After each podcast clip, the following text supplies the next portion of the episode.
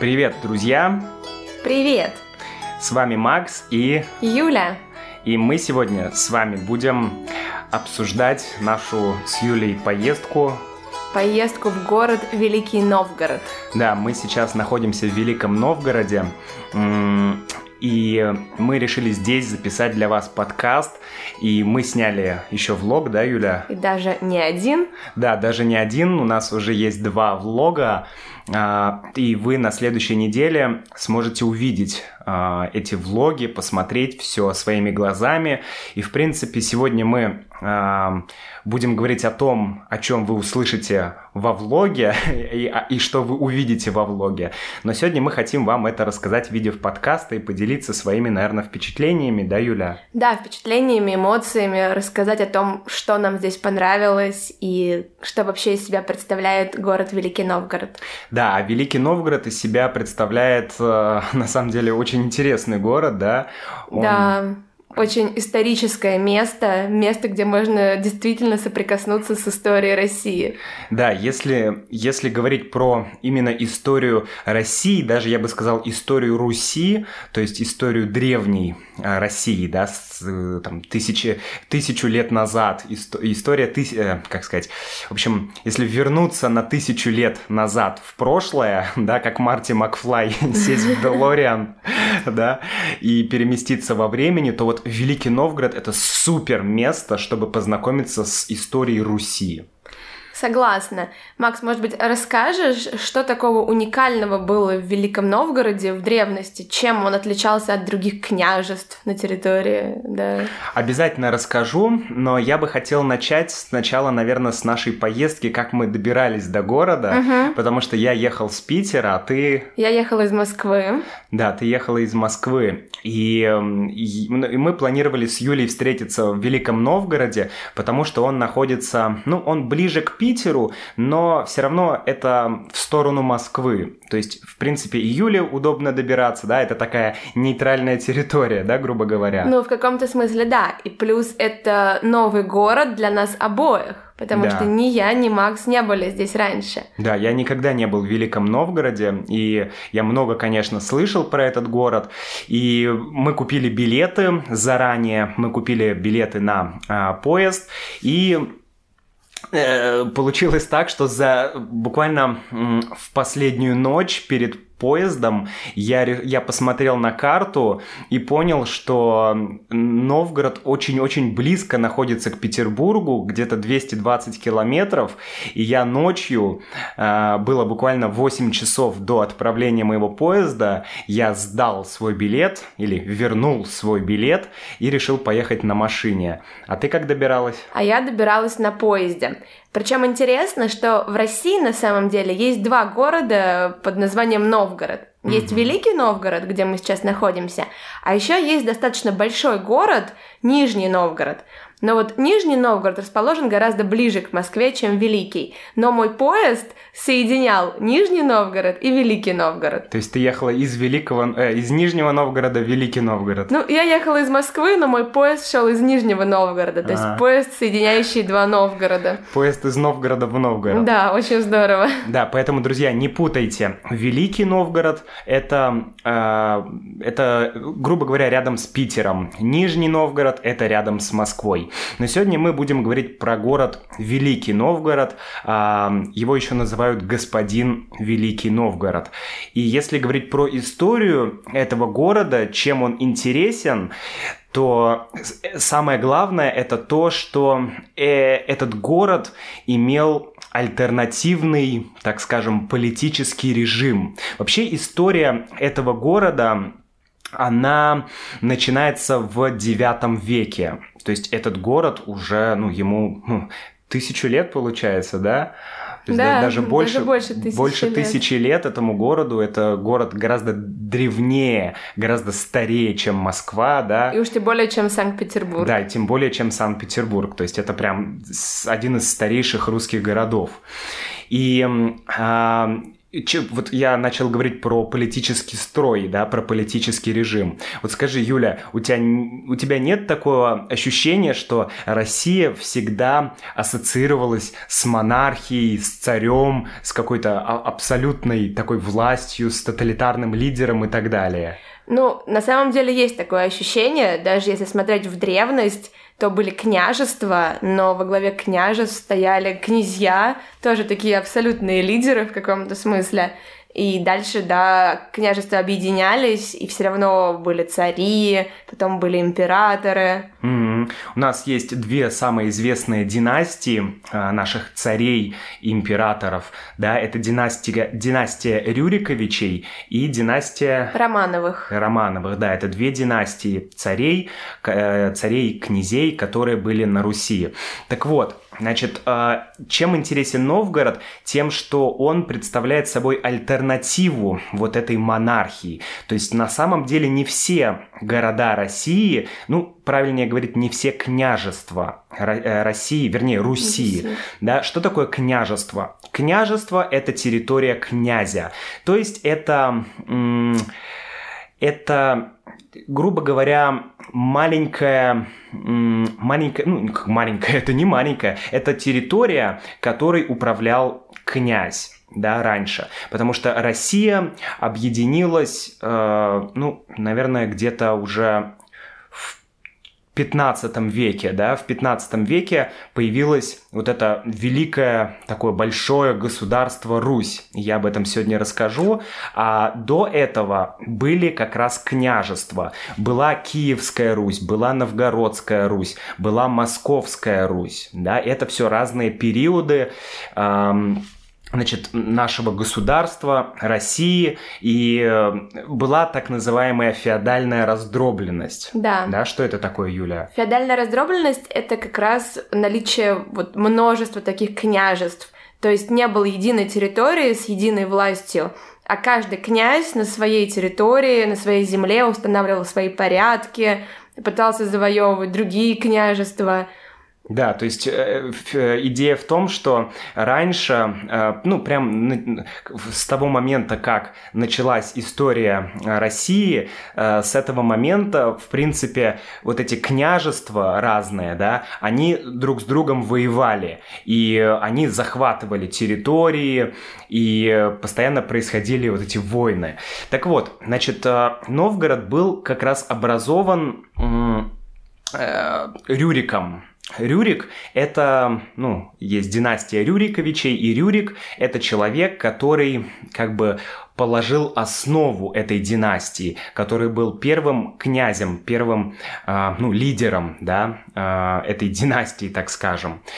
Как это произошло? Э, это произошло в IX веке, когда новгородцы, то есть уже э, ну, был, были люди, которые, э, которые, которых мы можем назвать новгородцами, да, это люди, которые живут на этой территории, на территории Новгорода, и они, им надоело, что у них живет много разных групп людей, которые воюют между собой. Они захотели какого-то лидера, да, какого-то одного князя, который бы пришел и который эм, установил бы здесь ну, порядок, власть, который бы правил, который бы управлял таким княжеством, да, или небольшим государством. И они в этот момент, новгородцы, пригласили Рюрика, Рюрика и его двух братьев. А кто такой был Рюрик? Рюрик был варягом. Варяг – это ну, это спорный момент, и здесь историки делятся на два лагеря. Да, одни, одна версия, она называется нормандская версия. Да, одна версия говорит нам, что Рюрик был скандинавом. То есть Скандинавия это современная Швеция, Норвегия, да, Дания и вот эти северные страны. То есть а, версия говорит, что этот Рюрик, он был скандинавом, и он пришел, его люди позвали, чтобы он здесь правил. Угу. Другая версия, а, она, так скажем, противоположна нормандской теории, она говорит о том, что Рюрик не был, то есть он был варягом, но варяг это не скандинав. Варяг это, ну, тоже, так скажем, русский человек. То есть есть две разные теории. Вот, и, значит, новгородцы пригласили этого Рюрика, да, кем бы он ни был, чтобы он управлял а, здесь Новгородом. И э, интересен факт, что следующий князь после Рюрика, да, который был, это был Олег. Его зовут Вещий Олег. Он пошел в военный поход. Он, Рюрик, был в Новгороде, да, потом Олег тоже был некоторое время в Новгороде, но потом он собрал военный поход и с войной пошел куда, Юля? В матерь городов русских – в Киев. Угу. Вот. Он пошел в Киев э, с военным походом, потому что Киев тогда был как бы, ну, крупным городом с очень хорошей локацией, да, и Киев тогда уже э, тоже был, да, э, с, очень тесно связан с греками, с Византией, и это был такой, ну, для Олега было важно завоевать этот город, да, присоединить этот город Киев. И как раз э, в этот момент начался период Киевской Руси. Да? То есть сначала был э, князь, изначально пришел в Новгород, потом э, Рюрик, потом его уже преемник Олег пошел э, в Киев и захватил там власть. И вот здесь важный момент, да, Юля, вот смотри, в Новгороде люди позвали Рюрика, угу. чтобы он управлял, а в Киев э, пришел князь и захватил там власть угу. и сделал Киев столицей. И вот здесь как раз мы прослеживаем два режима, да? Да, мы как раз видим, что в Новгороде можно сказать, что существовала некая демократия, потому что э, существовало объединение людей, которые приняли решение пригласить Рюрика. Да, то есть это был, э, это был, это было их решение. Они сами хотели, чтобы пришел человек, который бы здесь, э, ну, начал, так скажем, наводить порядок, да, как мы говорим, который бы управлял страной. А в Киеве, в Киев пришел князь и силой, силой взял власть. И отсюда такое разделение, что в Киеве, ну и в Москве на самом деле, тоже э, власть всегда была такая... Э, монархическая, да, такая монархия была. Uh-huh. То есть князь имел, и князь или царь потом, да, он имел полные такие э, права, то есть он э, занимался всем. Он был главным лидером, диктатором, если хотите. Ну, вспомните Ивана Грозного, Ивана IV, да, хороший пример такой тоталитарной власти. Uh-huh. А в Новгороде была другая система.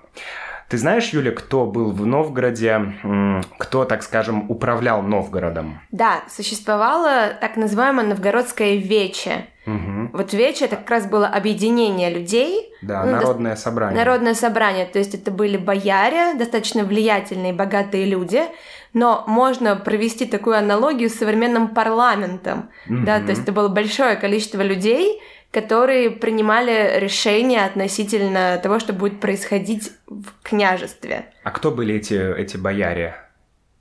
Это была, так я так понимаю, аристократия, да? Ну, безусловно, да, они были угу. богатые, влиятельные, то есть это не то, чтобы каждый житель новгородской, ну, скажем так, республики угу. мог голосовать, но тем не менее, если сравнивать систему, которая была в других княжествах, где всего один человек вершил судьбы всего княжества, угу. то здесь, конечно, управлялась большой группой людей, у которых могли быть разные мнения, и им приходилось договариваться о какой-то точке зрения.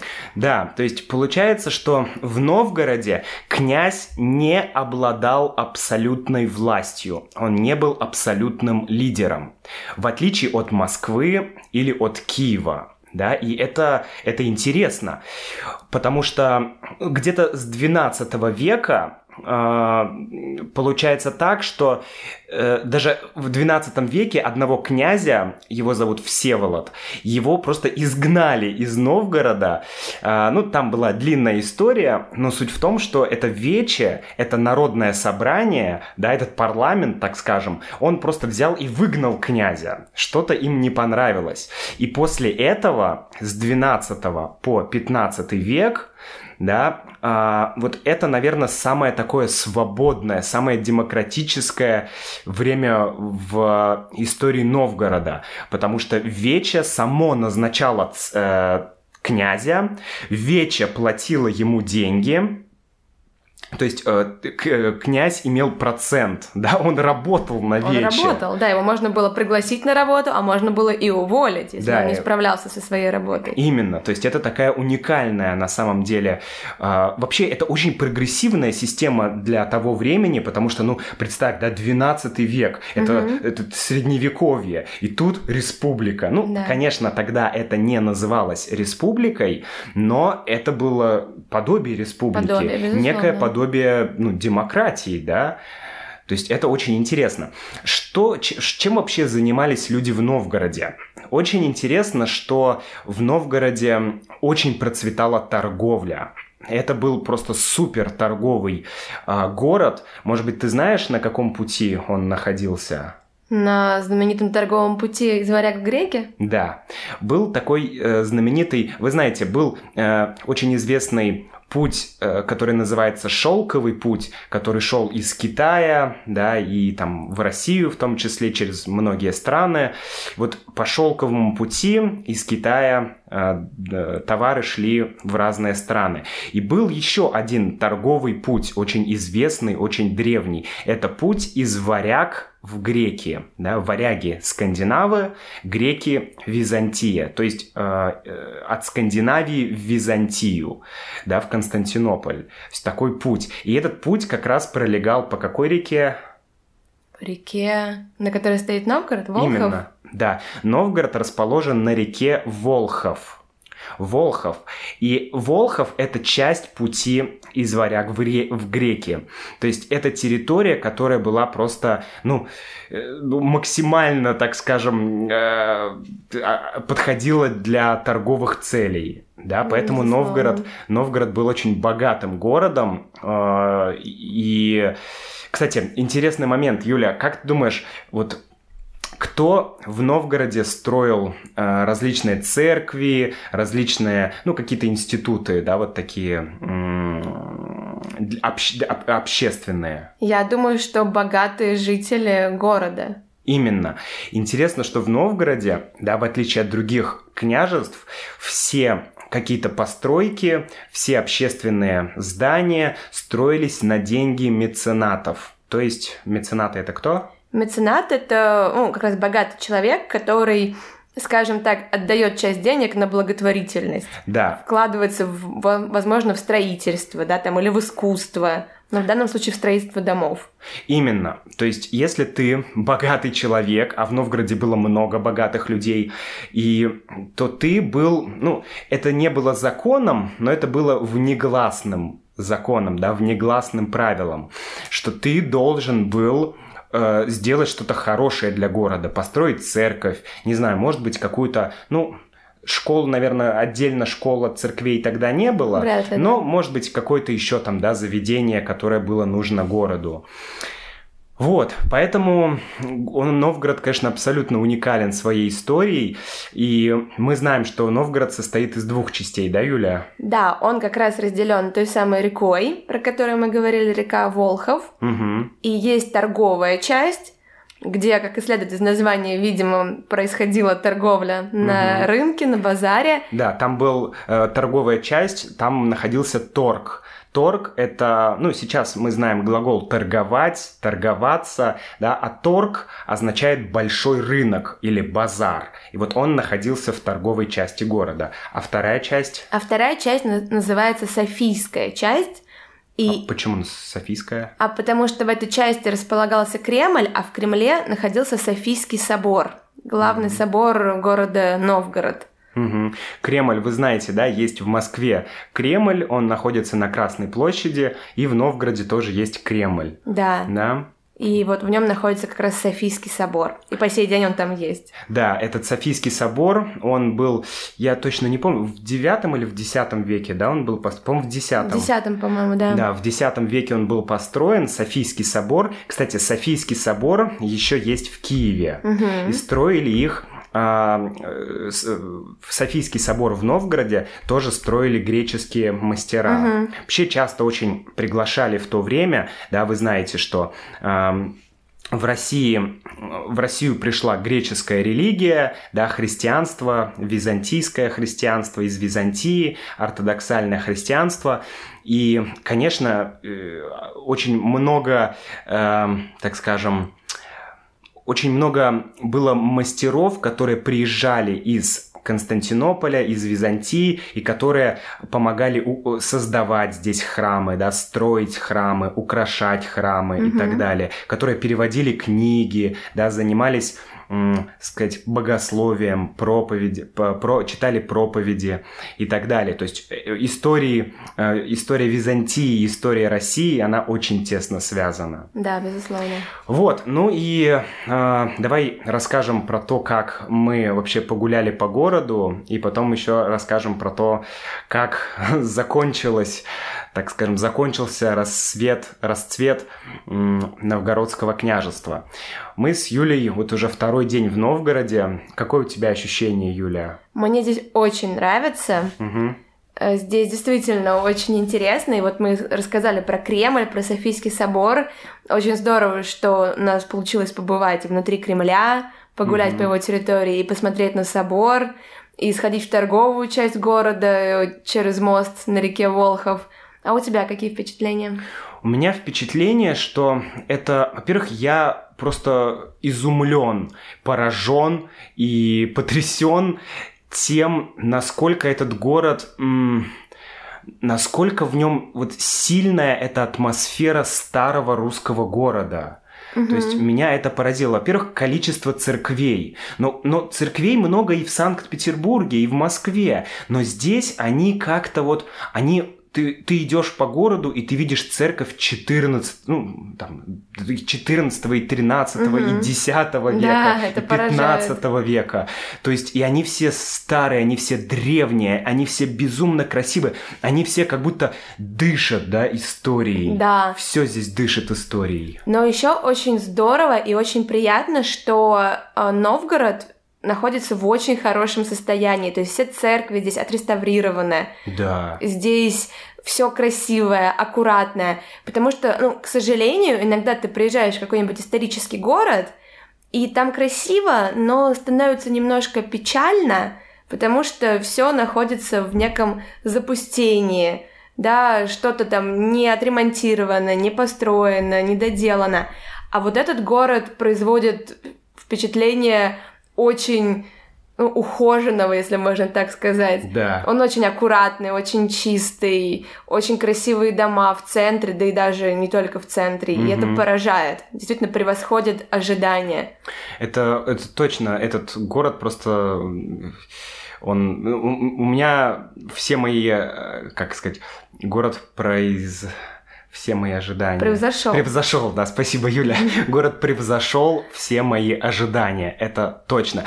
Здесь в городе интересно, что э, огромная часть города, сам Кремль, вообще что такое Кремль? Кремль это крепость, да. да? То есть это э, это территория, которая, которая окружена стенами, огромными такими, да, высокими, мощными угу. стенами из красного кирпича. Да. Ну вот вы на, во влоге вы все это увидите, друзья. Это, ну, это грандиозное сооружение, просто грандиозное. И в самом Кремле и в территории, а, и на, на, на территории рядом находится, ну, то есть это все пешеходная зона. То есть там нет машин, нет угу. автомобилей, ты можешь там спокойно гулять.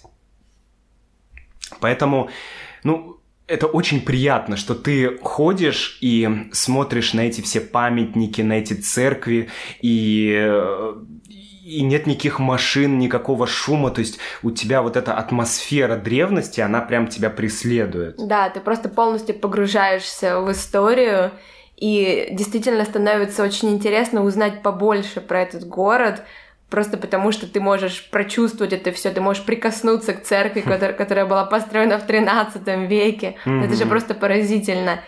Да.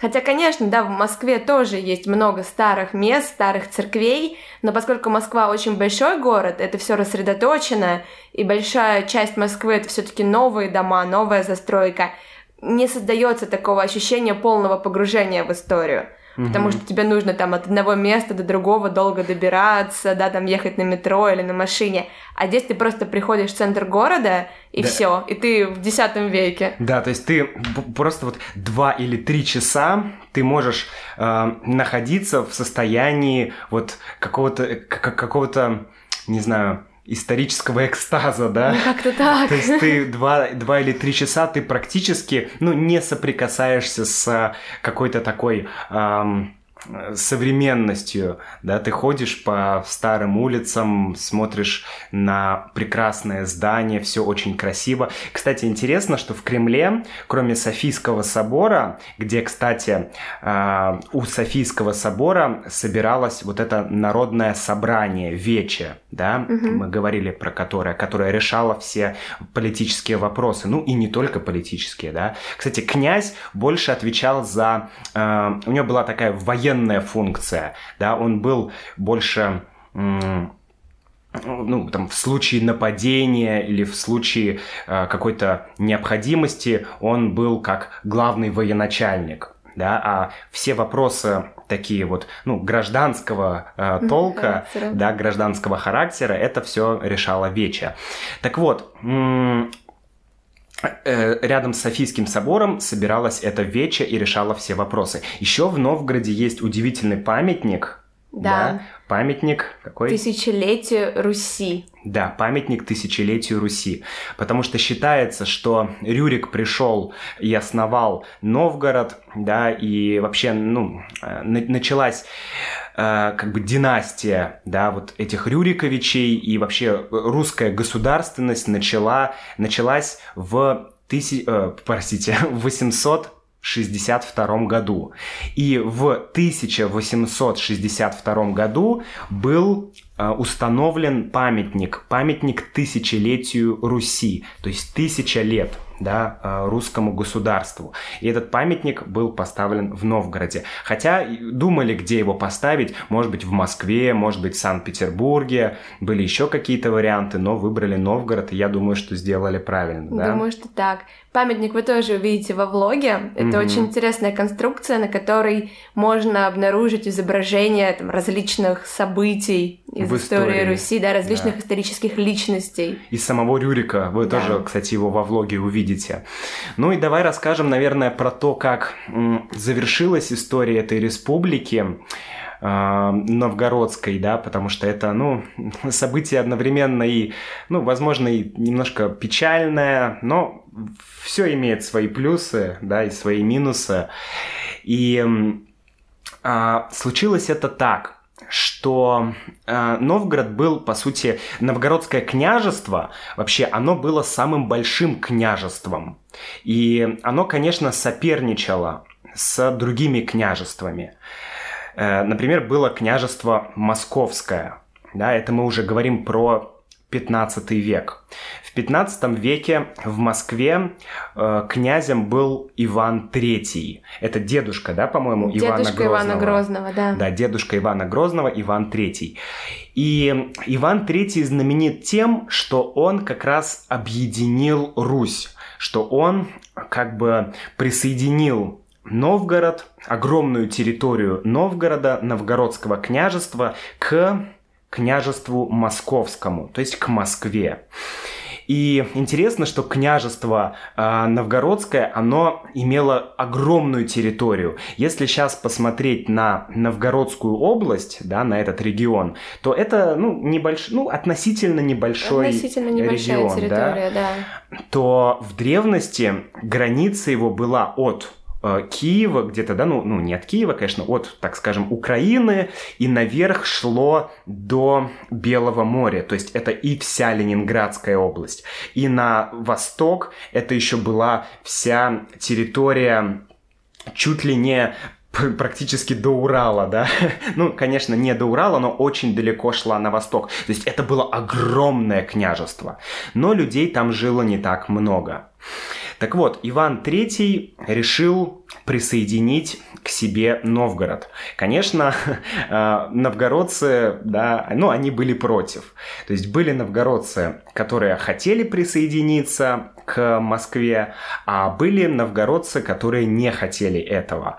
То есть у них внутри были свои, так скажем, какие-то противоречия, противоречия, да? разлады. Да, разлады. И э, часть новгородцев, которая не хотела присоединиться к Москве, она искала помощи Помнишь, у кого она искала помощи? Она искала помощи у Литвы. Да, у Литвы, у литовского княжества.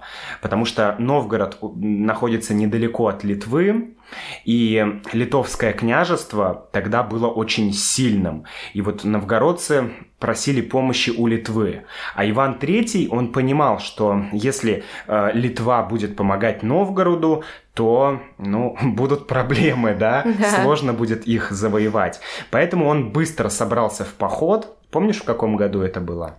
Если честно, нет. Это был 1477 год. Точно, точно. В 1470... В октябре. Да, в октябре, кстати. В октябре 1477 года Иван III пошел в поход, и в 1478 году он захватил, ему удалось силой захватить Новгород, подчинить его себе. И так закончилась история э, значит, новгородского княжества, да, вот этого такой новгородской республики, потому что князя уже Вече не выбирала, э, уже князь он направлялся из Москвы, да, Москва угу. решала, кто будет здесь князем, кто будет здесь лидером, и в Новгороде постепенно, ну, я думаю, что это было не так вот, да, одним днем, наверное, свою какую-то свободу еще Новгород пытался сохранить, но, наверное, финальную точку поставил Иван Грозный. Потому что вы помните Иван Грозный, его репрессии, его э, опричнина, да. да, и Иван Грозный пришел в Новгород, и он, э, потому что здесь были постоянные какие-то восстания, да, какие-то м- как это сказать, в общем, люди боролись, хотели независимости в Новгороде, а Иван IV пришел и просто очень жестоко, очень жестоко... Подавил все восстания. Да, подавил все восстания силой. Ну и, в общем, после этого, конечно, Новгороду уже было сложно подняться, сложно стать таким же великим и сильным городом. Да, и как раз из множества княжеств начала выделяться именно территория Руси, такая более единая. Началась централизация да. земель, централизация княжеств. Угу. Вообще у Новгорода очень интересная история, друзья, и вот интересно это противостояние, да, монархии и, так скажем, республики. Это, ну, это действительно интересно. Знаете, многие историки э, говорят, что Новгород это не единственный пример республики э, на Руси. Они говорят, что в других княжествах тоже э, князь не имел абсолютной угу. власти, он не был абсолютным лидером, что князь он исполнял функции военачальника, да, то есть угу. он все равно не был самым главным человеком. Но тут уже, конечно, нужно обращаться к историкам, а мы, наверное, можем вам посоветовать самим приехать в Новгород, да, если вас интересует вот именно, именно Россия, именно Русь, вот, не знаю, русский дух, русская угу. культура, русская история, да? Да, мы очень рекомендуем приехать, потому что, конечно, и Москва, и Санкт-Петербург, они очень интересны, да, это очень интересные города,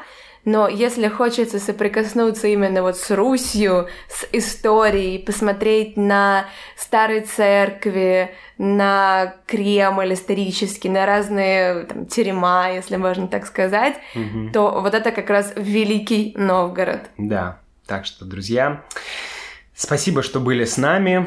Я очень надеюсь, что вам понравится э, влог, который вы увидите уже, я думаю, что через несколько дней. Да. Ну и мы с вами прощаемся, да, Юля? Да, спасибо за то, что послушали нас. Да. А мы пойдем сейчас, наверное, уже ложиться спать, потому что уже 11 часов. А завтра нас ждет еще э, одна прогулка по городу. Да, наверное, тоже будет очень интересно. Я уверен. Ну все, друзья, до встречи. До встречи. Пока-пока. Пока-пока.